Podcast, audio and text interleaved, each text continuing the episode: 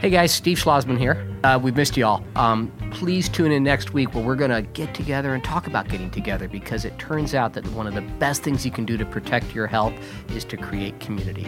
More on that next week.